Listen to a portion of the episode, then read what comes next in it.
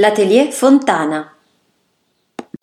Le sorelle Fontana, con il loro atelier, furono le prime a dare un vivace impulso al Made in Italy, rendendo così famoso lo stile italiano nel mondo nel 1943.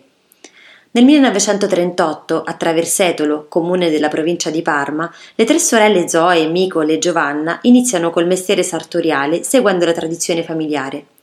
Decidono poi di trasferirsi a Roma. Durante la seconda guerra mondiale fondano una maison, inizialmente specializzata in abiti di alta moda. La loro prima cliente importante è Gioia Marconi, figlia di Guglielmo Marconi. Nel 1943 il laboratorio viene spostato in un palazzetto a tre piani, in via Liguria. La fine della guerra decreta l'inizio del vero successo per le tre sorelle.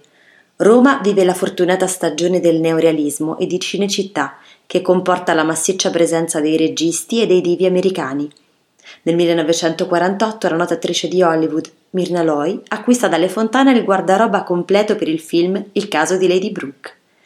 Nel 1949 vengono richieste dall'attrice americana Linda Christian per farsi confezionare l'abito da sposa, in occasione delle sue nozze a Roma con l'attore Tyrone Power, rispettivamente madre e padre di Romina.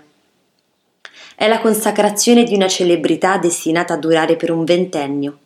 Anche Maria Pia di Savoia, in occasione del suo matrimonio, si vestirà dalle Fontana.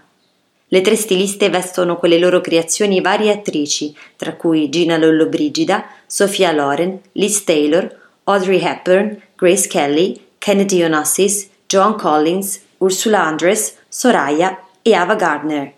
Sono le costumiste di Anita Ekberg nel film della Dolce Vita e delle assistenti di volo all'Italia.